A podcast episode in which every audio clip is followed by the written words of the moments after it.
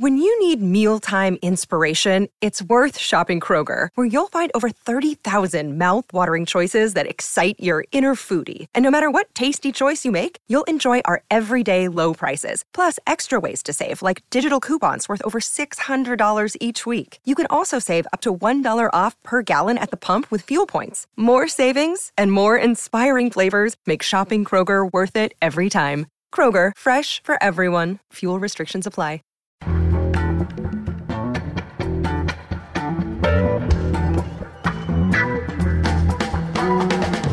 From The Nation magazine, this is Start Making Sense political talk without the boring parts. I'm Jon Wiener. Today we have a special feature. It's not just the police, it's also the prosecutors and their reliance on forensics, who create much of the injustice in the American justice system.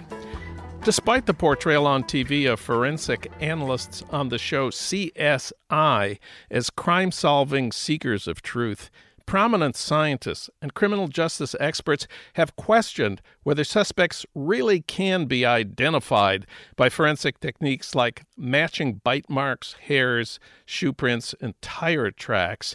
Meehan Crist and Tim Requarth will explain. They're the co authors of a major piece of reporting in the new issue of The Nation. It's called The Crisis in American Forensics. But first, maybe you heard the news. Tuesday night, Trump delivered his State of the Union speech. Harold Meyerson has our analysis. He's executive editor of the American Prospect and a regular contributor to the LA Times op ed page and other publications. We reached him today in our nation's capital. Harold, welcome back. It's great to be here, John. Harold, we want to ask you two questions. The first one is what did Trump's teleprompter say about the State of the Union? And the second one is, what do you say about the real State of the Union? But before we talk about Trump's speech, I have a preliminary question. Why pay attention to Trump's State of the Union at all? Is there something that we don't know about him that we need to find out? So, what if he says he's for parental leave or supporting the vets? Don't we know these are meaningless statements. Why should we be even interested in Trump's State of the Union speech? Well, one of the unusual things about Trump's State of the Union speech was that he didn't actually get to any proposals until about a half hour into the speech. it was sort of a, uh, a talk show where he kept introducing people in the gallery. I think in future years, maybe he should be in the gallery and then the people up there should give the speech. I mean, it was given the, the time allotment devoted to that. But there were a few things in the speech that were worth noticing. Thing one was that he led with the state of the economy, and that was the part of the speech. And it was good that they put that up front because uh, by the time he got to the latter half of the speech, anyone outside of the Republican base would have fallen asleep. And the uh, the point about putting the economy first was that that's their point of outreach that they hope will uh, save their bacon in November, the state of the economy. I mean, Trump claiming credit for the state of the economy reminds me of former Texas Governor Ann Richards' famous line about George H.W. Bush that he was born on third base and thought he hit a triple. uh, since the recovery has been going on for seven full years already, of which Trump came in in year seven. Other than that, there were hardly any notable things in the speech except a one liner which we actually had not heard from him before, in which he said he would like Congress to give cabinet members essentially the ability to hire and fire at will their many employees, who, of course, have civil service protections right now. And most government agencies are covered by a union contract. So this was a little sly thing to entrust to such dedicated defenders of the unbiased research that civil servants do in agencies like uh, the EPA. I'm sure we can trust Scott Pruitt to be prudent in, mm-hmm. in his selections of who stays and who goes at EPA, or Betsy DeVos at Education, or Jeff Sessions in the Civil Rights Division of the Justice Department.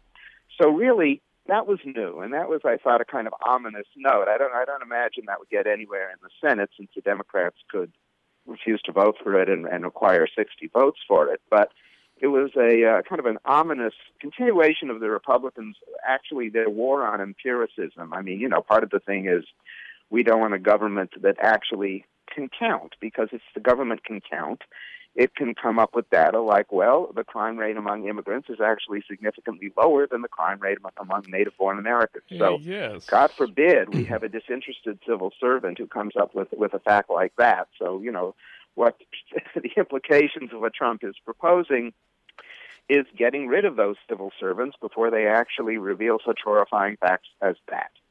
I was following on Twitter as he was speaking, and the fact checkers were just having a nervous breakdown trying to correct all of his false facts. One person tweeted, the fact checker should identify the true statements in his speech rather than the false ones. That seems a good idea, yes. So we could spend a whole hour just running through all the false statements he made. You took a slightly different approach. You timed the different parts of his speech, and that actually turned out to be quite revealing what he devoted the most time to and what got very little time. Well, he devoted the most up front to the economy because, as I said, that's the only way I think the Republicans have a path to holding on to, to Congress in uh, in November. But number two, the great uh, threat that Americans face was MS-13, uh, yeah. uh, a gang of chiefly Salvadoran immigrants. I, I was struck by the fact that you know part of the State of the Union is always to enumerate things that Americans need to be concerned about and watch carefully. And so he devoted one sentence to China and Russia, not each, one sentence each, one sentence in which he lumped both of them together as, you know, uh, folks we need to uh, keep an eye on, uh, and eight minutes to uh, to MS-13, which was uh, an interesting assessment of the of the threats to civilization yes. that uh, the United States confronts. Uh, probably about three four minutes to ISIS, but but eight minutes to uh, to MS-13, and I thought that was really pretty remarkable. That was for his base. That was uh, the justification for all, all, the nativist nonsense, for the border wall, for ICE continuing to break up families, and for an immigration policy that uh, only admits Scandinavians. So it's hard to imagine why, at this point in American history, a Scandinavian would actually want to move here. And, and he went back and forth. I was a little confused by this. He went back and forth between the Dreamers with MS-13. I, I didn't know that the Dreamers had anything to do with MS-13. Your view is shared by anyone who's uh, looked at this issue for more than a nanosecond. They don't. MS-13 justifies all of the nativist, I think the term is horseshit, actually, that the administration puts out. But he was obviously linking them together, which was a slander of historic proportions. And uh, he he packed the gallery with sobbing parents whose children had been murdered, and he told us this was a tragedy. Well, of course, it is a tragedy when kids get killed, but this seemed to be sort of exploiting these these uh, parents' uh, losses to promote uh, uh, an agenda that I think we have to call cruel. Yeah, absolutely. I mean, he was exploiting the loss of these kids. So who, uh, you know, were uh, completely innocent, uh, uh, the kids who were killed, so that he can deport more completely innocent kids. So it was really kind of a completely sinister and uh, evil, I think would, would be the word, uh, calculation on uh, on the, the, part of the White House. Now, thus far, we have not mentioned what the mainstream media have seen as the central message of the State of the Union speech. To quote from the LA Times lead of their headline story today, President Trump tried to shed the polarizing image and words that have stunted his popularity by recasting himself on Tuesday as a unifying figure. He said, quote, Tonight I call upon all of us to set aside our differences, to seek out common ground, and to summon the unity we need to deliver for the people close quote. The byline on that was Noah Bierman. Uh, how have you managed to overlook Trump's uh, shedding his polarizing image? Sheer carelessness on my part. We'll see how long this tone lasts. It goes against, I think, Trump's DNA, actually, to be able to maintain uh, the rhetorical stance. And of course, even as he was tonally, you know, not inflammatory, tonally, he was substantively inflammatory with things like, again, conflating MS 13 with the Dreamers. There, there were these one liners in the speech, you know, were lip service to uh, things that you know non-Republicans might uh, might relate to, like prison reform. Of course, you know, does this mean that the Republicans in Florida are going to let uh, you know former felons vote. No, there there were one-liners that I think have no no actual bearing on where the administration is going to go as it merrily plans uh, deportations and curtailments of civil rights and uh, handing out gobs of money to uh, uh the corporate uh, donors. He did propose uh, what he called a major infrastructure plan. I loved Paul Krugman tweeted as he began that segment of the speech, Oi, here comes the infrastructure scam. Yeah, absolutely. I mean, going into the speech, the plan was we should have a trillion dollar infrastructure plan for which the feds would provide only uh, 200 billion. So uh, this was uh, raised in the speech to uh, a trillion and a half dollar infrastructure. Well, that's better. Which is, that's better. For which the feds will still supply just 200 uh, billion. So I mean, this is a little like if uh, an administration has a stimulus program and takes credit for all the retail sales in the country. Uh, you know, we put this amount of money into the economy, and there were a trillion dollar retail sales, so we put in 200 million, and there were in the private sector a matching trillion dollar in retail sales, so we had a 1.2 trillion dollar stimulus. Or, uh, you know, it's like having a tax cut. Be a Republican uh, for a minute. It's like cutting taxes and then adding whatever tax cuts the states individually did or cities individually did. I mean, it's it's it's it's the most obvious form of false advertising, and it's 200 $200 billion from the federal government is woefully insufficient. I mean, if, if you're asking states and localities which don't have the capacity to deficit spend, as the federal government does, to come up with 80% or 70%, and the private sector to come in with the last 10%, say, it ain't going to happen. Uh, states and localities don't have the money. The feds do have the money, but it ain't coming. There was another thing that bothered me about the State of the Union speech. Trump said he wants to stop the drug dealers and pushers behind the opioid a- epidemic, but he didn't say exactly who the drug dealers and pushers are. Could you help us with that? Well, he didn't say who they are, and he didn't say what he would do. He just said he wants to uh, to stop them. Um, obviously, opioids tend to be manufactured by pharmaceutical companies. Yes, and uh, so far we we don't know anyone from uh, any of the major pharmaceutical com- companies uh, that have been put on notice that uh, you know that there are consequences for them if they keep peddling this stuff.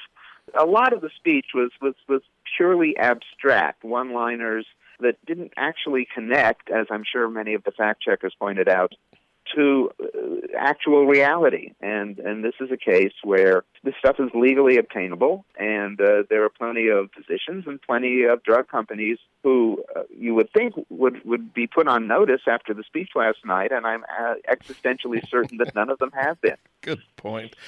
Let's switch gears here and talk about the real state of the union. The the New York Times editorial page on Wednesday uh, had a good argument about the real state of the union. They agreed with Trump's opening statement that the state of America is strong.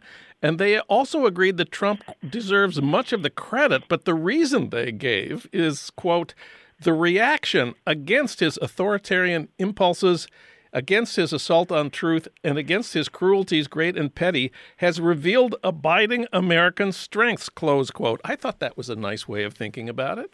It was a very nice way of thinking about it. If, if you look at the metrics, but even if you look at the metrics that are conventionally uh, adduced as uh, indices of American strength, like uh, strong foreign alliances, well, those are all gone or you know a, a, fundamentally secure economy. And while it's true that unemployment has uh, has dropped, almost all the jobs being created are uh, independent contractor, are gig jobs, or jobs without benefits.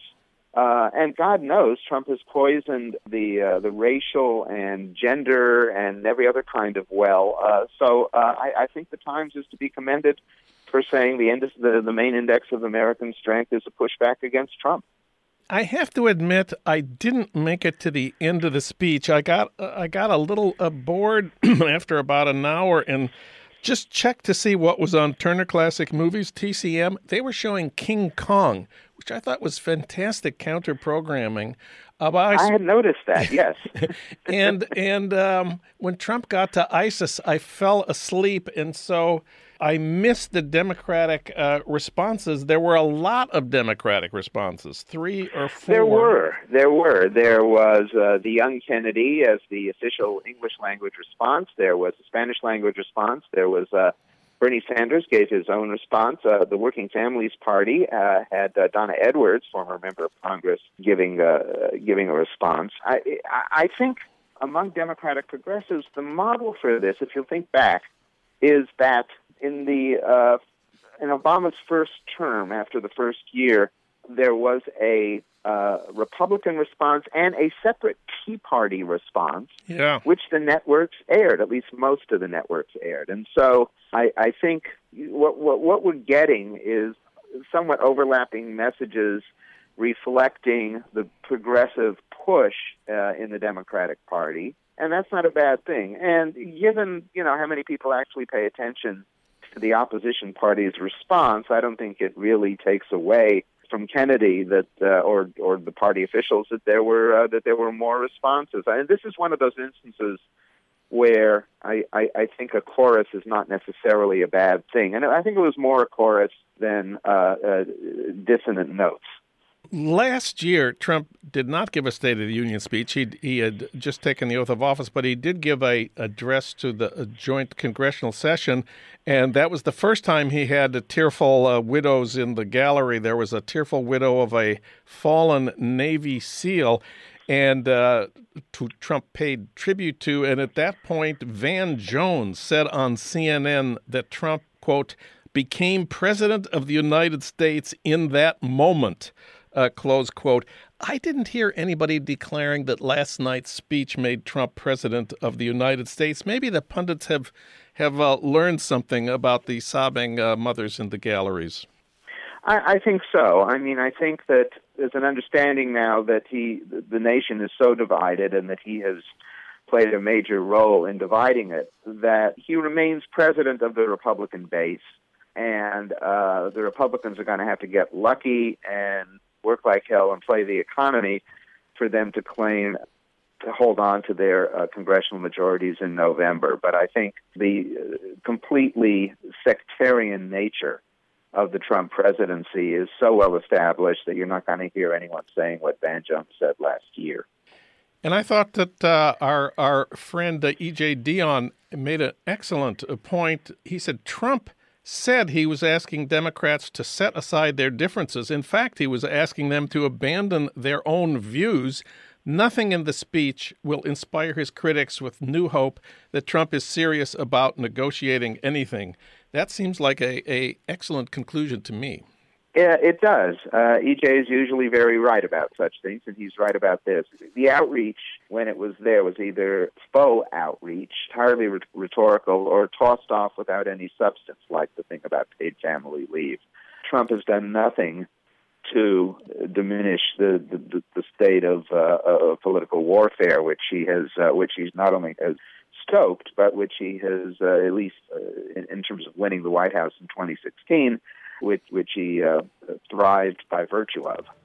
Harold Meyerson, he's got a great piece on the State of the Union at prospect.org. You can read it now. Harold, thanks so much. Always great to have you on the show. Always great to be here, John.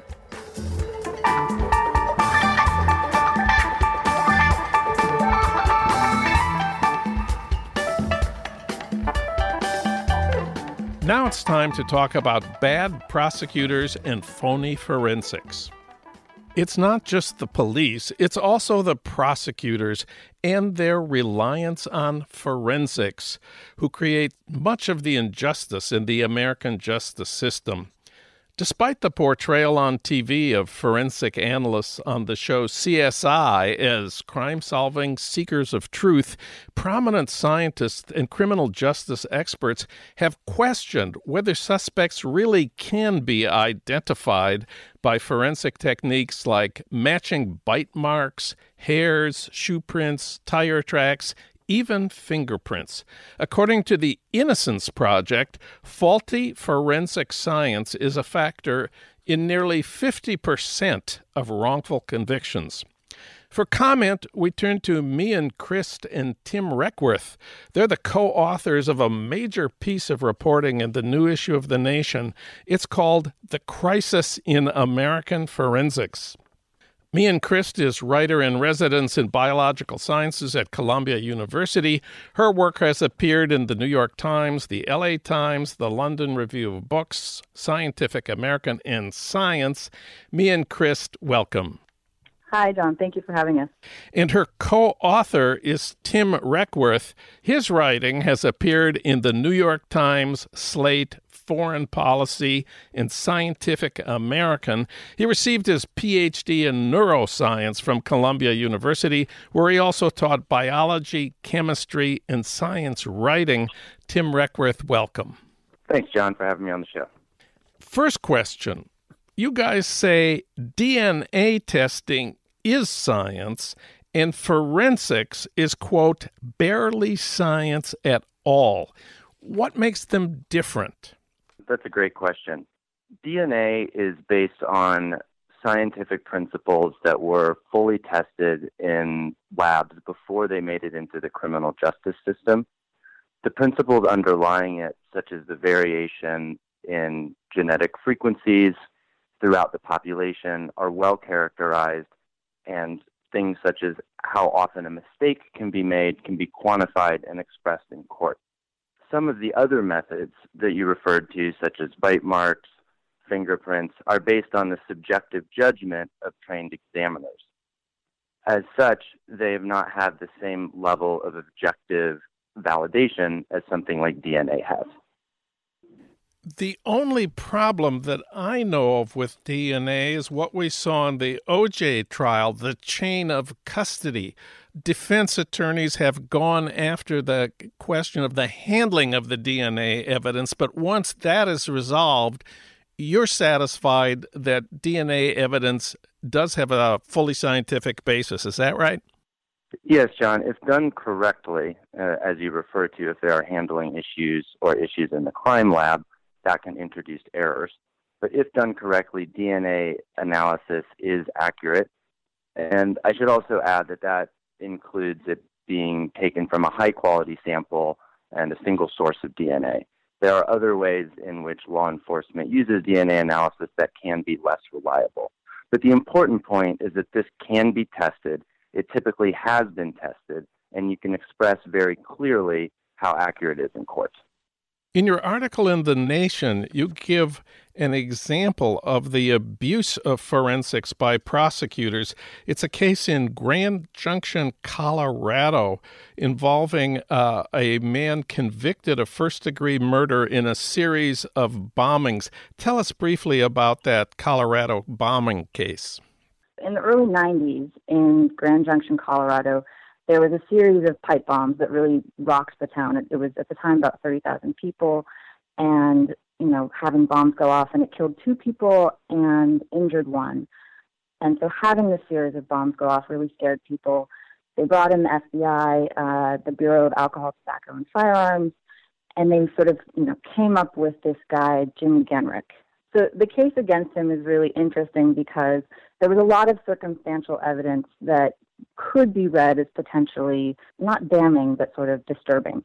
So he had a history of mental illness. ATF agents found a series of disturbing handwritten notes in his boarding house where he was sort of expressing frustration about women not liking him and threatening violence against women.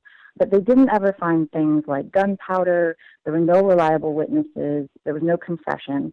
So the only physical evidence that ever linked him to these bombs was testimony by a, an FBI forensic examiner who said he had matched tools found in Jimmy's boarding house with marks that were found on recovered bomb fragments from the bomb site. So scratches and striations that could have been made by a tool like pliers, you know, tightening the cap on a pipe bomb.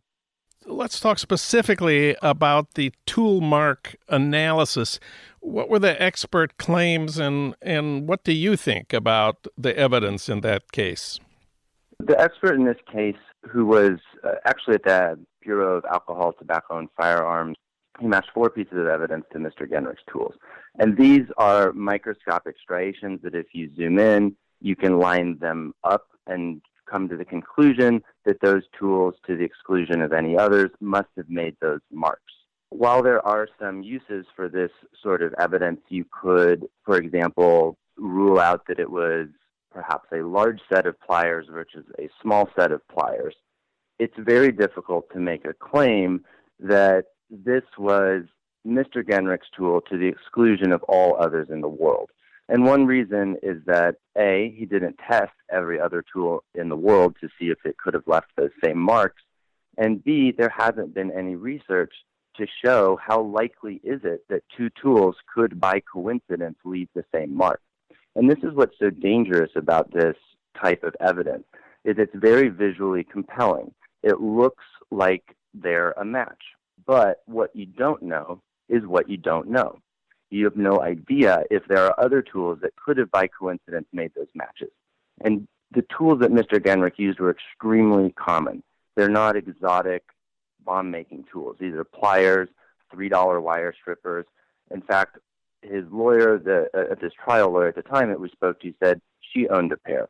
One of his friends that we spoke to when we visited Grand Junction said, I owned like three pairs. Hmm. So the basic premise is questionable. And then there's the bite marks, uh, let's call it scientific claims about being able to identify unique bite marks. You talk about the Journal of Forensic Sciences, where there was an article that claimed a coincidental match of bite marks would occur in less than one quadrillion cases. That's that's totally convincing. What did you find? Well, it is convincing. And we went and looked at that paper, and I've looked at a lot of scientific papers. We both have, we're both science writers. And what that paper was a theoretical calculation based off of an arbitrary number of positions that teeth could take in someone's mouth, and then calculating as if they could all move, uh, be in each position independently, and simply multiplying those numbers together that is that problem is uh, highly reduced. It's highly unrealistic, and that's the sort of evidence that they're bringing in to support their points. Not the real the real question that matters in court, which is how often does a bite mark examiner make a mistake? And now, when someone actually tested them, it seems that on average they make mistakes about one in six times. So one in six times that they're in court testifying that it's one in a million, one in a billion, whatever they say, they're actually wrong one out of six times. And that's a huge problem in the criminal justice system. And I would add to that, it's a problem because it's so convincing to juries. You know, if you have an expert who gets up there and says, uh, you know, no one in our field makes any mistakes, or we only make mistakes one in 10 quadrillion times. Therefore, basically, what I'm telling you is a proven scientific fact, and it must be correct. The jury takes that very, very seriously, and that testimony can be damning. It would be different if an expert got up and said, well, given what we know about bite marks or given what we know about tool marks, um, you know, our examiners make mistakes about one in a hundred times. I think that this is a match, but just so you know, we do make mistakes one in a hundred times. The jury might take that evidence into consideration very differently. Um, and this is part of why prosecutors really don't want to give up this tool. You know, having an expert who can walk into a courtroom and say with utter scientific certainty, you know, with all the authority of science behind them, that this is a match is very, very convincing to juries. So they've been wrong about bite marks matching about one in six times.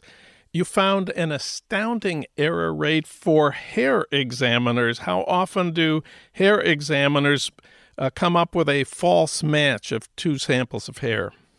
Well, if you listen to testimony in court, you'd find that it was about one in 10 million. But when it was actually tested, it was closer to one in nine. Wow. In 2009, you report the National Academy of Sciences performed the most sweeping independent survey of the state of forensic science to date. Uh, tell us what they concluded. The NAS really looked broadly at the forensic fields, and they discovered, as they say, a field in disarray. There were no standards that were set up across different labs there were practices that were kind of all over the place that were nothing was in place to make sure that bias wasn't creeping into the system. Some labs were not accredited, some were accredited. Those accreditation procedures were different across different labs and in different states. There was not a lot of foundational similarity across the forensic disciplines, even just across different crime labs. But what they also found that was sort of more alarming was that there was really no scientific support for some of the pattern matching disciplines. So those are things like bite marks, hair analysis, you know, matching shoe prints, you know, matching tool marks. And examiners have been testifying with this kind of overblown certainty in courts for decades. But NAS looked around and said, but there's no studies that say that you can do what you say you can do. And that was a huge problem. I know that prosecutors are eager to convict, but not all judges have that same eagerness, and surely defense attorneys have tried to convince judges and appeals judges, and maybe even the Supreme Court, that there's a problem with forensic evidence. What about the the critics of forensics? Jon, I'm really glad that you brought up judges because this isn't a problem that's limited to prosecutors uh, or the forensics community. Judges have played a huge role in keeping uh, unproven science in court. And here's the basic way that it works prosecutors uh, or defense, anybody really, can introduce a piece of scientific evidence in front of a judge. If it's new, they'll have to have a special hearing where they evaluate whether it meets certain criteria. Those criteria vary from state to state, but they are along the lines of is it accepted by the relevant scientific community? And more recently, can it make testable claims and provide error rates? That was a more recent ruling in the Supreme Court in 1993. What happens is that judges are not scientists. They don't go back to the original papers and read them and consult with scientists and come up with a seasoned opinion of whether something has proven itself to be scientifically valid.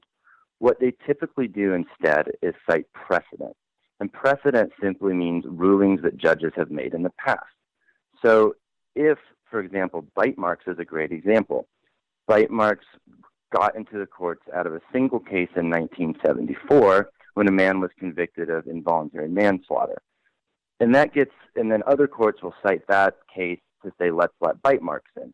Well, this original case never presented evidence. They trusted the expertise of the authorities. They trusted the methodology because they used 3D imaging. They had a lot of terminology. And now you have this situation where people get wrongfully convicted using bite marks and exonerated by DNA later. And yet, those legal rulings, even when they resulted in an exoneration, still stand as precedent and can still be cited by other judges. So, in this way, legal rulings substitute for scientific proof. And so, even though there's been measures to try to keep pseudoscience or unproven science out of courts, in fact, we sort of created the perfect conditions to keep them in. Okay, the judges haven't been sufficiently aware of the problems here, but what about the attorneys general? I assume Jeff Sessions probably is not very interested in the challenges to forensic evidence, but what about Obama's attorney generals? What about Loretta Lynch? That's a good question. Jeff Sessions has a proven record of opposing these kinds of reforms, and it's easy to make him a scapegoat for this. But Loretta Lynch opposed a lot of reform recommendations as well. I think this speaks to the larger issue that a culture of prosecution is not consistent with a culture of science. They have a strong incentive not to scale back on these techniques that are so useful in court and not uh, revisit wrongful convictions. And so you see resistance in almost any prosecutorial agency. I would add to that prosecutors, whether they're in the Obama administration or the Trump administration, have a vested interest in resisting reform because it could weaken one of their most powerful tools. It could threaten cases currently underway. It could call past convictions into question. And it really creates, there's a, a serious conflict of interest in having prosecutors involved at any level in reform because prosecutors and forensic examiners work very closely together. You know, law enforcement is this large group of people who are collecting evidence and analyzing it and taking it to court. And so forensic examiners and prosecutors and investigators really feel like they're all on the same team. Um, and so when we talk about reform, the idea that the DOJ now under Trump has really taken all of science, all of forensic science reform and put it under the auspices of the DOJ is incredibly problematic. They should not be the ones who are in charge of overseeing reform, and in fact, they shouldn't be in charge of oversight of the forensic sciences at all. So, who should be in charge of the oversight of reform? One of the first recommendations of the NAS report was that there should be an independent body, so the National Institute of Forensic Sciences would be able to make recommendations about reform, would be able to give out money for research, and would really create a culture of science where there has not been one thus far. I want to end up by going back to the Colorado bombers conviction.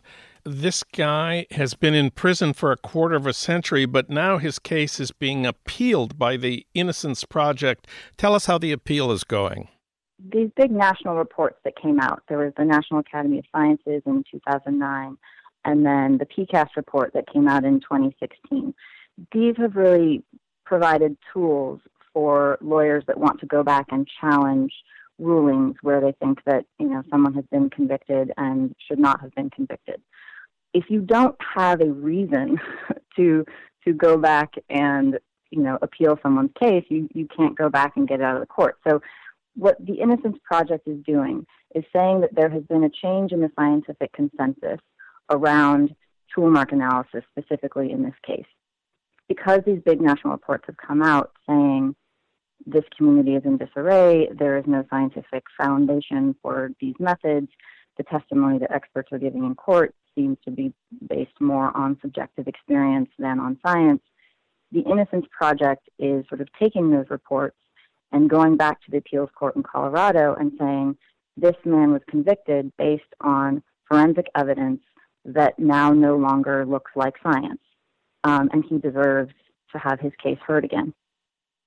Meehan Crist and Tim Requarth are co authors of a major piece of reporting and analysis in the new issue of The Nation. It's the cover story, it fills the entire body of the magazine. It's called The Crisis in American Forensics.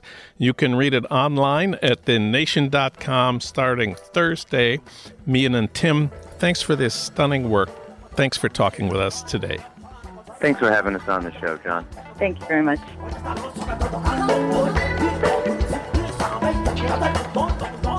Finally, a word about this week's episode of Dave Zirin's Edge of Sports podcast. Of course, that's our sister podcast at The Nation, hosted by the magazine's sports editor. This week, Dave talks about USA Gymnastics and Michigan State, how a university and an entire system failed a generation of athletes. That's this week on the Edge of Sports podcast, where sports and politics collide. Tune in every Tuesday at thenation.com slash edge of sports.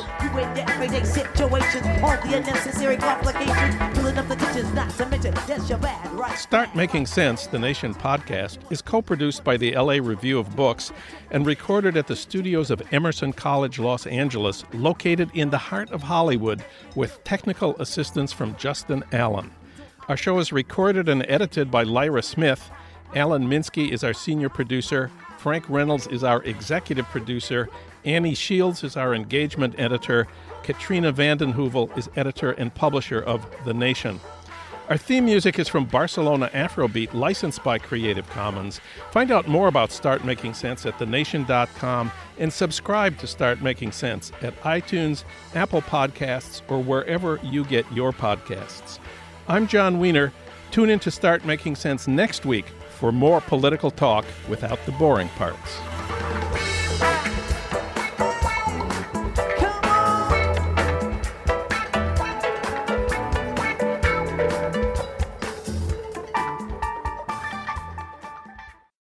This is the story of the one. As a maintenance engineer, he hears things differently. To the untrained ear, everything on his shop floor might sound fine, but he can hear gears grinding or a belt slipping. So he steps in to fix the problem at hand before it gets out of hand. And he knows Grainger's got the right product he needs to get the job done, which is music to his ears. Call, clickgrainger.com, or just stop by. Grainger, for the ones who get it done.